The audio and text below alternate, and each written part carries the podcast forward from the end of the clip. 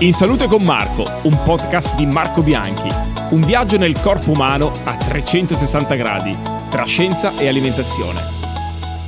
Episodio 4. La pelle, come volerle bene. In Salute con Marco, un nuovo appuntamento, un nuovo podcast e oggi chiacchieriamo di, di, di pelle, di sole, insomma siamo, siamo, in estate, quindi abbiamo bisogno di eh, prendere i giusti appunti per trattarla al meglio. Quindi do il benvenuto al dottor Agostino eh, Cruppi, che è fammelo, fammelo, ripetere bene, responsabile dell'ambulatorio di dermoncologia della Casa di Cura Madonnina. Sì, È buongiorno, vero? ciao, grazie. Ciao, l'ho detto bene, bene, correttamente? Hai detto tutto benissimo. Ma intanto dove nasce la dermoncologia? La dermoncologia è l'unione tra quello che la cute non curata e non trattata evolve, quindi nella neoplasia cutanea, e la dermatologia. Considera che 30-35 anni fa la dermoncologia era agli albori, proprio non, non Quindi... si parlava, si parlava solo di dermatologia e il dermatologo era un medico clinico okay. che non faceva neanche una biopsia, cioè per fare una biopsia andava direttamente dal chirurgo, era il chirurgo che doveva fare una biopsia. Poi è nata la Società Italiana di Dermochirurgia Oncologica negli anni 90 e da lì è partita la dermoncologia. Grandi liti, grandi perché si, si va in territori che non erano nostri, noi ci siamo allargati nella chirurgia, nella chirurgia plastica, il chirurgo plastico si è arrabbiato, il chirurgo si è arrabbiato e, e anche il dermatologo. Vai a toccare poi vai campi a toccare orticelli sono, eh, esatto, che erano già coltivati, ben, coltivati e recintati con dei recinti eh, alti, è, vietato entrare. Arrivo anch'io dal mondo clinico e in eh, effetti ne ho viste anch'io delle belle delle su belle. queste insomma, però se sfumature. È, però. Se tutto è finalizzato al bene dell'organo certo, cutaneo certo certo. pelle non ci dovrebbero essere problemi di, di, Ora, di questo. Ne genere. ho fatto un libro in cui raccontavo appunto sui vari organi, come dobbiamo alimentarli, come dobbiamo prenderci cura di loro. Eh, tutto passa un po' dall'alimentazione, anche tutto dallo stile di vita. E quindi con te, intanto, eh, essendoci questo gran sole, insomma, è, è giusto iniziare a insomma, parto a bomba, eh, Agostino. Vai. Quindi esposizione solare e rischio del danno attinico. Allora, una piccola premessa. Tutto quello che vuoi. Considera che noi viviamo su questo pianeta solo ed esclusivamente grazie al Sole. Il Sole è la nostra centrale nucleare. Ok? Questa è una roba che tutti Ti ascolto affascinato, sapere. sì. È naturale che nessuno vorrebbe una centrale nucleare vicino a casa. Certo tutti vogliamo l'energia, tutti vogliamo essere iperconnessi, tutti vogliamo tutto, però l'energia tratta dall'energia nucleare nessuno la vuole. Certo. Okay? Quindi il Sole è fonte di vita. Senza il Sole non ci sarebbe la vita. E come mai sul nostro microscopico puntino sperduto nell'universo immenso la Terra esiste la vita? È un mistero. Innanzitutto esiste la vita per una giusta equidistanza tra la Terra e il Sole.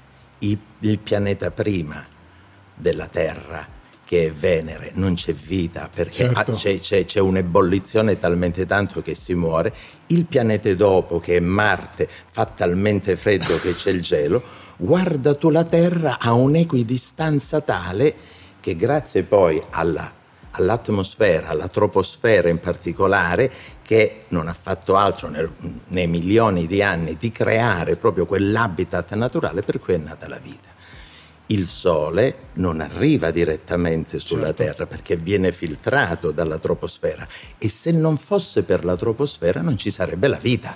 La vita non ci sarebbe sulla Terra perché i raggi cosmici e i raggi X andrebbero, certo. andrebbero a creare la morte. Sì, sì, la distruzione. Allora, questa poi. troposfera consente l'ingresso solo del 25% dei raggi solari. E per fortuna quindi. E meno male. Di questo 25% dei raggi solari, il 5% è rappresentato dagli UVA e dagli UVB e dagli UVC, che sono il mio datore di lavoro. Quando un paziente viene da me e mi dice, io le dico, lo vedo che è conciato male come pelle, fa, ecco, lei si è abbandonato al mio datore di lavoro. Il sole è il mio datore di lavoro perché il sole se è fonte di vita, l'eccesso dell'esposizione certo. solare cosa fa? in determinati soggetti crea quello che io ho definito il danno atinico, il danneggiamento della cute.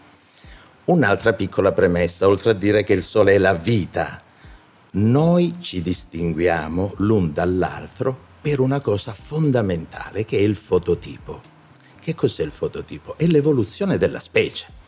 Ora tu dici, spiegami bene cosa vuol Esatto, infatti Guarda la me, la mia razza, la mia specie è rimasta sugli alberi in Africa molto ma molto di più rispetto ad un fototipo chiaro che scese dagli alberi trasmigrando, si è trasferito nel nord Europa dove la quantità di sole necessaria al suo tipo di pelle era talmente minima che l'ha fatto diventare fototipo 1, fototipo 2. Il fototipo 1 sono i rossi, i rutili, gli irlandesi, il fototipo 2 è il biondo con gli occhi azzurri, il fototipo 3 è il castano, io sono fototipo 4.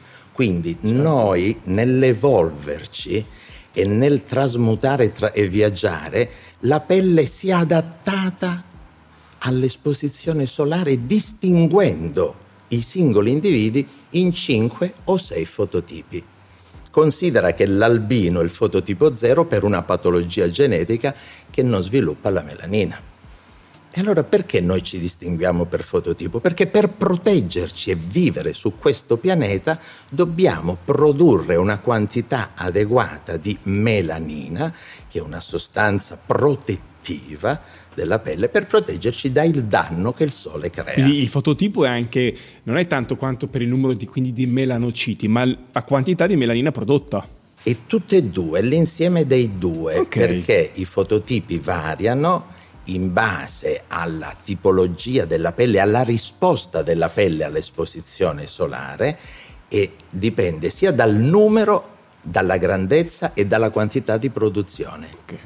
Un fototipo chiaro che è nato e vissuto nel nord Europa ha una quantità sia di melanociti e produce una qualità di melanina che non è uguale Certo. ad un fototipo che è nato in Sicilia o in Sardegna o nel Nord Africa che necessita di una quantità e di una qualità di melanociti e melanina proprio per proteggersi dai raggi solari. La bronzatura che tutti ricercano non è altro che un meccanismo di difesa. Quindi la pelle per difendersi si abbronza. E considera che nel 2022 c'è gente che ancora va nei centri A fare le lampade. fare le lampade. Noi usiamo le lampade in dermatologia per curare delle patologie, Certo.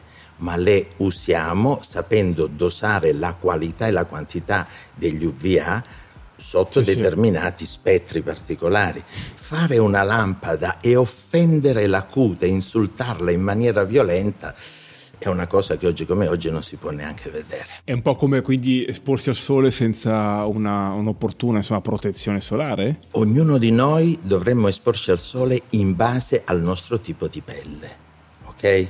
Considera che la, prote- la migliore protezione solare, io dico sempre, è l'intelligenza. Chi ce l'ha, ce l'ha, chi no- non ce l'ha è rovinato. Cioè un fototipo 1, un fototipo 2 non può pensare di applicare una 50 più ed Certo. esporsi ai raggi solari dalle 11 alle 16. Non può. Io dico sempre, la protezione è fondamentale come il casco per andare in Certo. moto. Il casco per andare in moto è necessario, ma anche se tu hai il casco di Valentino Rossi, il miglior casco che possa esistere sulla Terra, a te non è consentito impennare e zizzagare nel traffico. Il tra- il- lo devi mettere, però devi stare attento a come vai e come non vai. La stessa cosa è la protezione solare. Quindi, innanzitutto, il tipo di pelle, l'anamnesi. Chi sei tu? Chiaro. Tuo papà, tua madre, tua sorella, i tuoi zii, i cugini di primo grado hanno avuto dei tumori della pelle? Se c'è un'anamnesi positiva per tumori della pelle, già quello differenzia notevolmente il paziente. Un'anamnesi positiva per tumori della pelle è naturale che differenzia tantissimo il Certo. paziente. Quindi l'esposizione solare è fondamentale perché, ve lo dice il dermatologo, il sole è fonte di vita, quindi sapersi esporre al sole ed esporre la propria pelle al sole è solo benessere.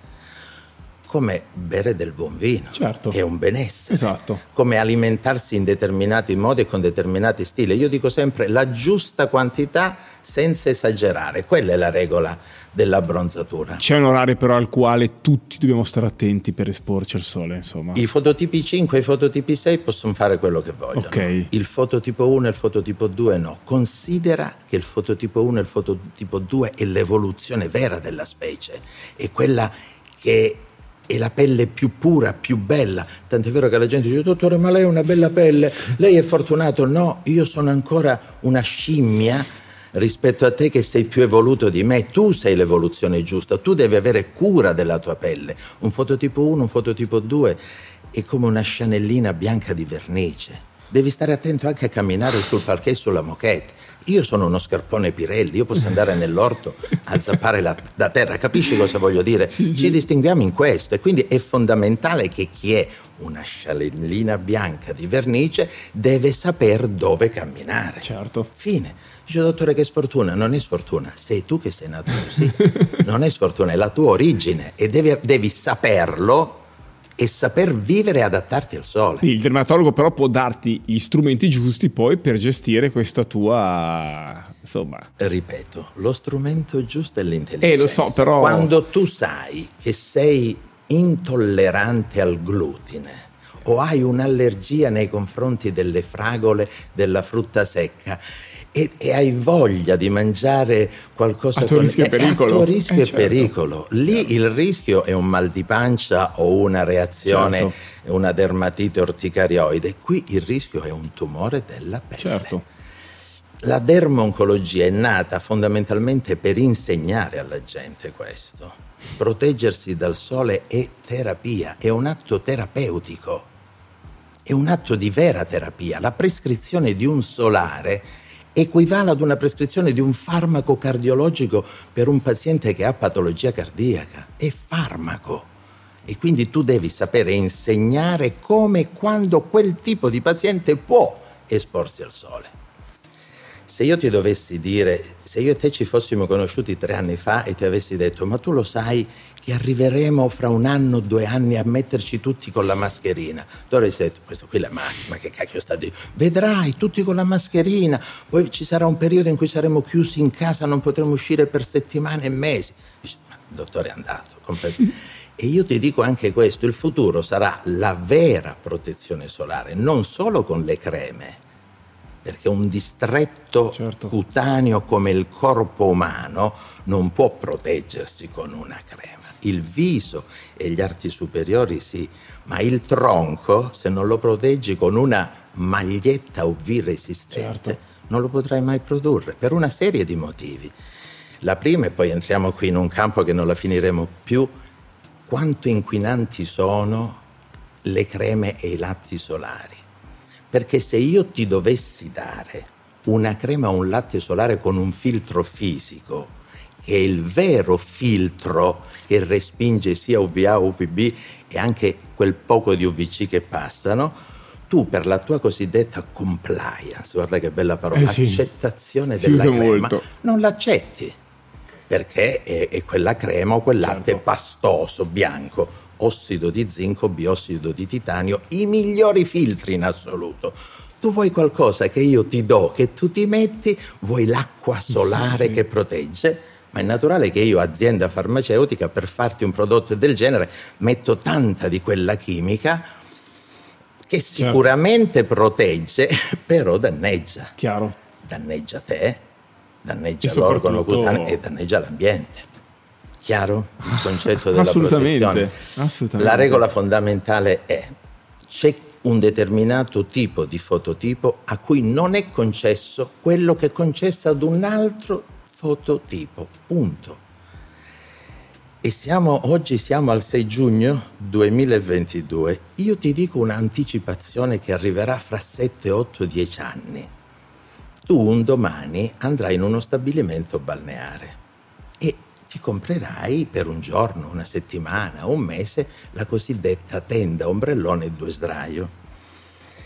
Arriveremo al punto che tu, che mi vendi un ombrellone e due sdraio, mi devi garantire una quantità di zona d'ombra che non mi viene a creare un danno sulla mia cute. È come se tu vieni nel mio ristorante, certo. io ti do da mangiare della roba variata, ti viene la eh sì. caghetta, tu mi denunci. o ti siedi sulla mia sedia, cadi, ti rompi il bacino, tu mi denunci. O ti do un bicchiere che è spezzato, vai a bere e ti tagli il labbro, tu mi denunci. Certo. Quindi anche uno stabilimento balneare si dovrà adeguare con delle zone d'ombra adeguate, perché altrimenti potrebbe essere responsabile del danno, del danno che crea. Apro e chiudo parentesi perché io sono poi il cosiddetto dermatologo terrorista, perché dicono che terrorizzo. Tu ti ricordi, no, tu non ti ricordi perché non me lo ricordo nemmeno io, ma come si costruivano le piramidi, come si è costruito il Colosseo ad opera degli schiavi. Siamo nel 2022 d'estate quando tu prendi la macchina per andare al mare, vedi pezzi di autostrada in cui ci sono operai nel 2022 che lavorano all'una, alle due, sì. a dorso nudo, però sì. hanno le scarpe antinfortunistiche. Sì, sì, è vero però. le Sotto scarpe antinfortunistiche sì, ce l'hanno e sono a dorso nudo, ma... Sì, sì. Roba, roba, roba sì, sì, imbarazzante. imbarazzante, sì, inguardabile. È vero. è vero. Ci sono dei paesi nel nord Europa in cui le strade si asfaltano di notte e non di giorno. Intelligenza. Intelligenza. Intelligenza. Ecco quando dico io, dottore, mi, mi, mi, prescrive il solare. No, io non le prescrivo il solare, io le consiglio questo, questo e quest'altro. Prevenzione, mappatura dei nei. Mappatura dei nei. Che cos'è la mappatura esatto. dei nei? La mappatura... Come viene fatta? Allora, innanzitutto il paziente va visitato. Sì. In base al durante la visita, uno, la prima cosa è sempre l'anamnesi, perché io ho certo. pazienti di fototipo 4, di fototipo 5, quindi pelle scura, con pochissime lesioni neviche che mappo perché hanno una storia familiare di tumori e quindi quello è un paziente che okay. va catalogato come paziente che mappi.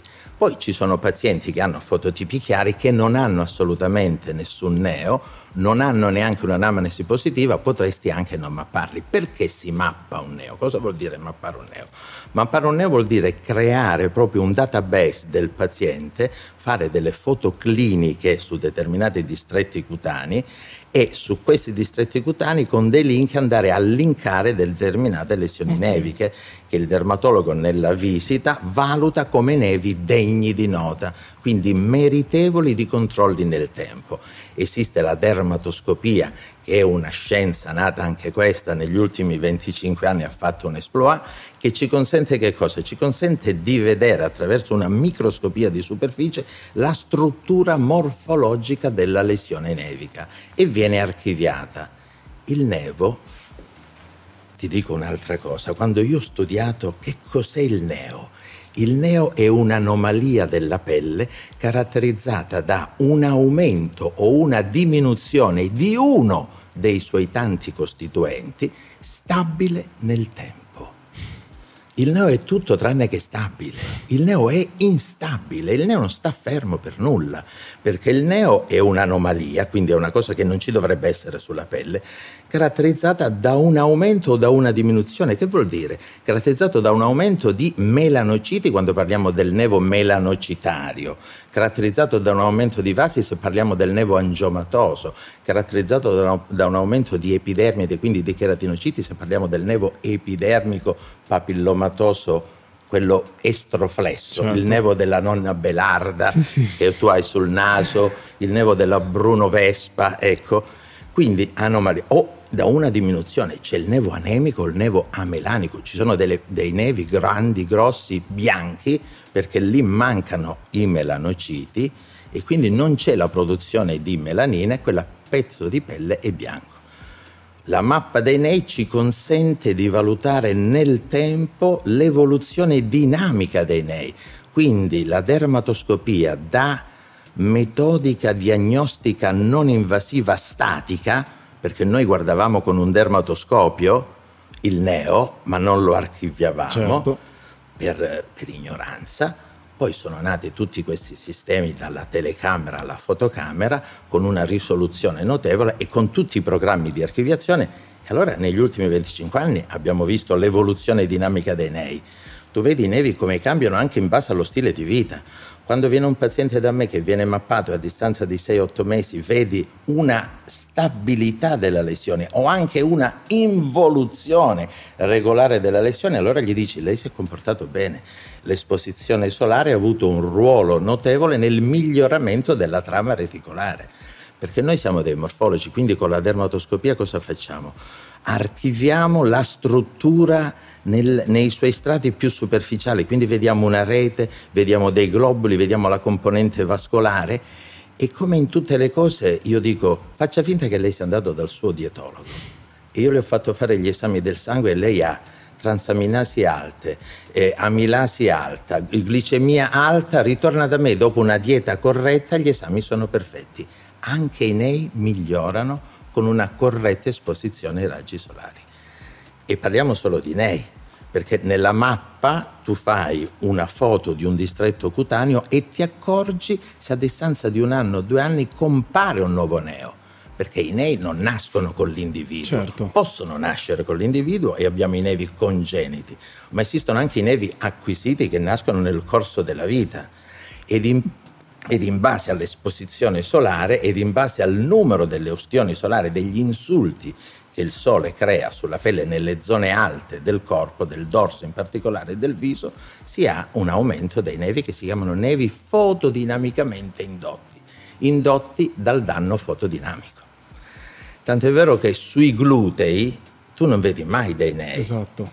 Anche se, dobbiamo dire, ci sono i melanomi delle mucose i melanomi delle mucose dei genitali, così come i melanomi certo. della mucosa buccale. Quelle sono rarità, rappresentano lo 0,1% dei melanomi.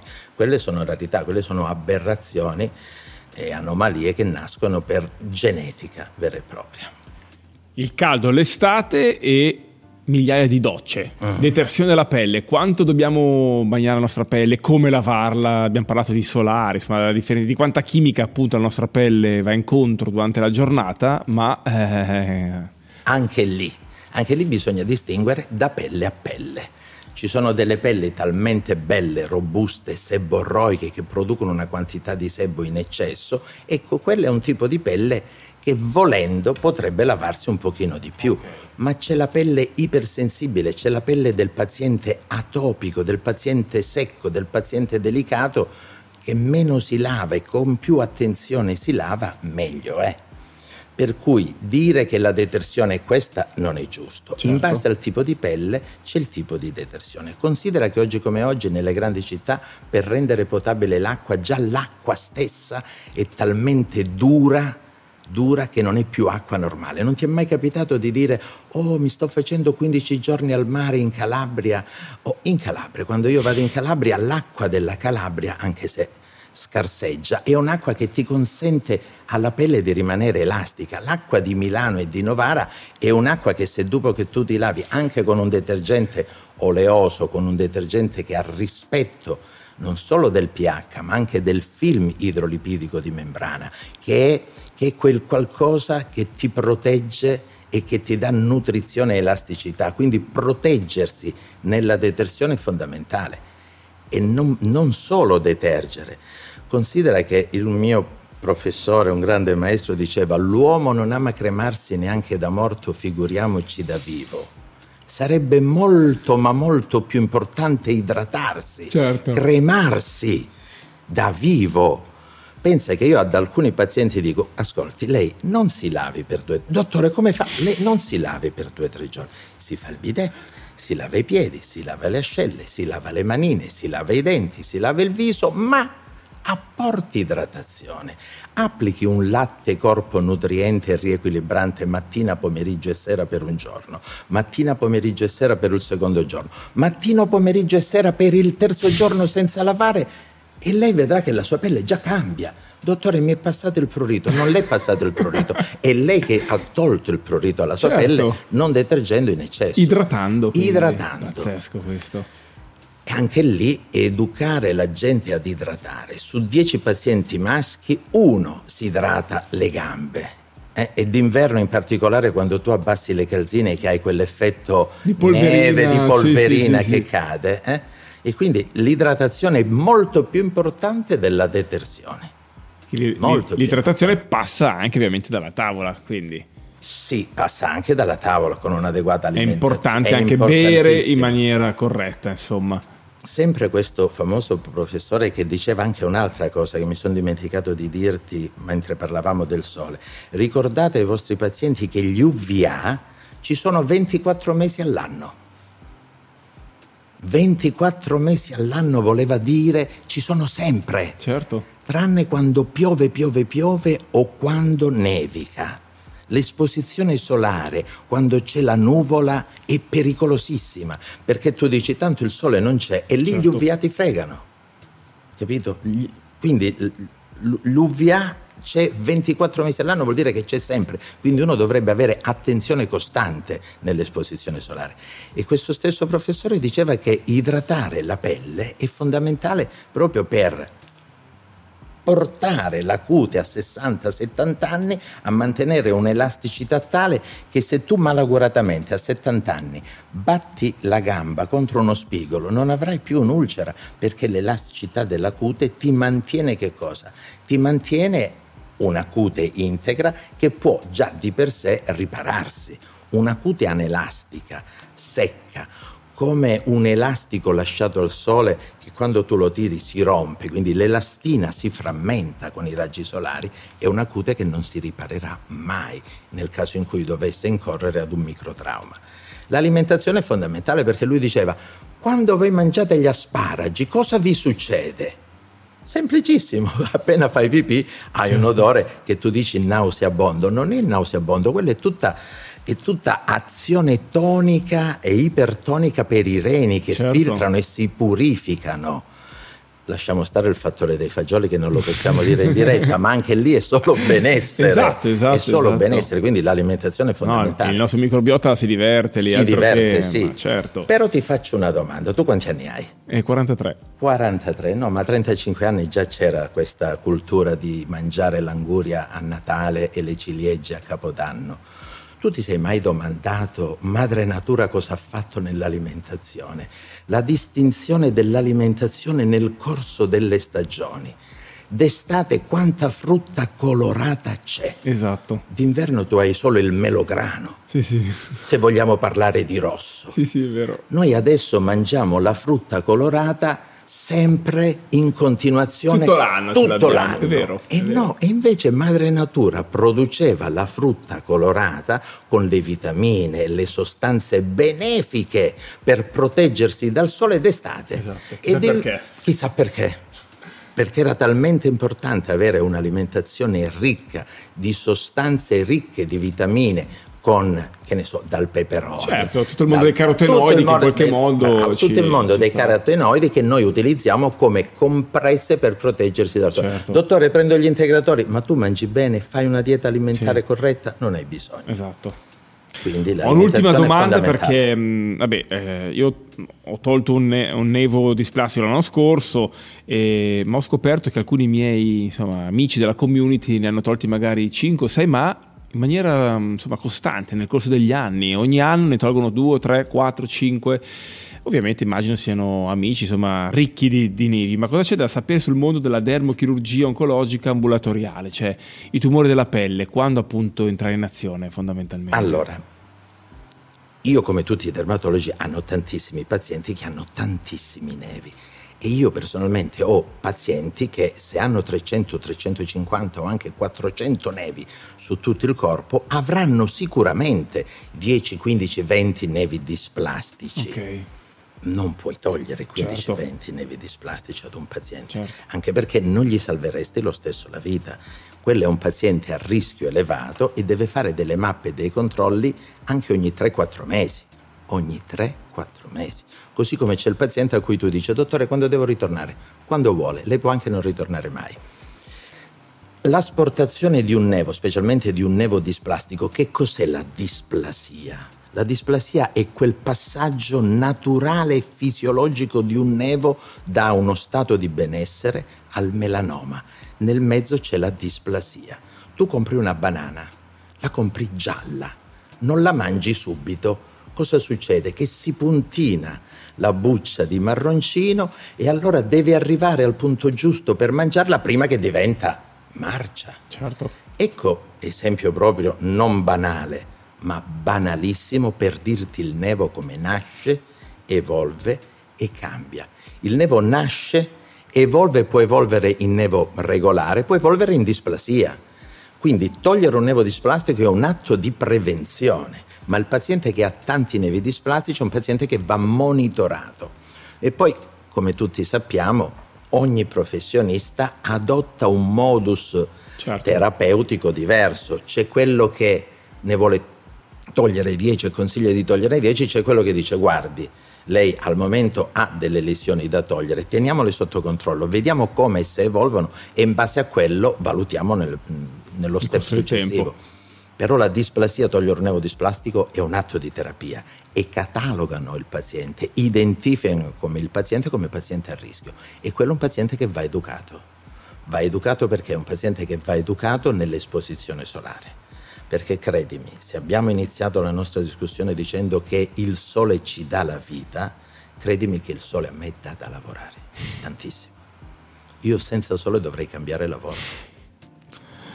È stata una chiacchierata stupenda, eh, credo che abbiamo dato anche tante informazioni utili per gestire l'estate, insomma le vacanze, il sole, l'esposizione in maniera consapevole come tutto. Eh, io ricordo sempre che cucinare è un atto d'amore, ma lo è anche ovviamente prendersi cura di cura, se stessi, certo, insomma, certo, capire certo. quando applicare un, una crema idratante o quando rivolgersi appunto al nostro dermatologo. Un'ultima cosa, tutti comunque almeno una volta all'anno. Allora, tutti comunque una almeno una volta all'anno fanno una visita. Poi eh. c'è il paziente che effettivamente non ha né lesioni neviche degne di nota né lesioni atipiche, okay. perché il paziente si divide in paziente che non ha nulla, venga fra 16-18 mesi entro due anni, o paziente che ha dei nevi atipici e quindi certo. li deve togliere, o pazienti degni di nota da monitorare e seguire nel tempo. Tutto lì. La regola numero uno è dalle 11 alle 16.30 solo determinati pazienti possono esporsi al sole, a meno che tu non sei talmente intelligente come lo sono sia i nord europei, quelli del, della Norvegia, danesi, Svezia, che vengono giù al mare da noi e portano i bambini alle 10 a giocare lungo la battigia con la tutina li hai mai visti? Con i cappellini che sembrano quelli della legione straniera francese, che hanno anche la... La, la, il coprinuca. Sì, sì. Pensa che mia suocera quando camminavamo in Versile e vedeva sti bambini diceva "Oh mamma mia, sto piccirillo, neanche un po' di sole gli fanno prendere". E io gli dicevo "Andiamo avanti perché questi sono culturalmente elevati". Ma visto che io sono meridionale, anche il Nord Africa, quindi il Sud, certo. il Sud-Sud vive intelligente. Tu hai mai visto un beduino andare in giro sul cammello come va un europeo sul cammello quando va a vedere le piramidi? In costume da bagno, i beduini, i tuareg sono protetti come i bambini nor- certo, norvegesi certo. e nord europei. Quindi l'intelligenza di sapere che cos'è il sole, sapere di che tipo di pelle siamo fatti e sapere come vivere al sole. Perché io dico che meno male che arriva l'estate. L'estate, solo l'esposizione solare ti dà un'energia tale, una produzione di serotonina, solo con i raggi solari, che ti dà già di per sé il buon umore cosa che poi d'inverno, diminuendo le ore solari, diminuendo l'esposizione solare, la serotonina te la devi produrre in un altro modo. Chiaro? Quindi il sole fa bene, è fonte di vita, ma bisogna sapersi comportare con il sole. Grazie Agostino Crupi, grazie mille, dermatologo, insomma ti verremo a trovare alla Madonnina per eh, un check, un'altra chiacchierata, insomma, sì. magari anche un altro appuntamento qua in Salute con Marco. Senz'altro. E nulla, insomma, adesso ci rivediamo dopo l'estate, eh? mi raccomando, in Salute con Marco, ciao. In Salute con Marco è una produzione Realize Networks.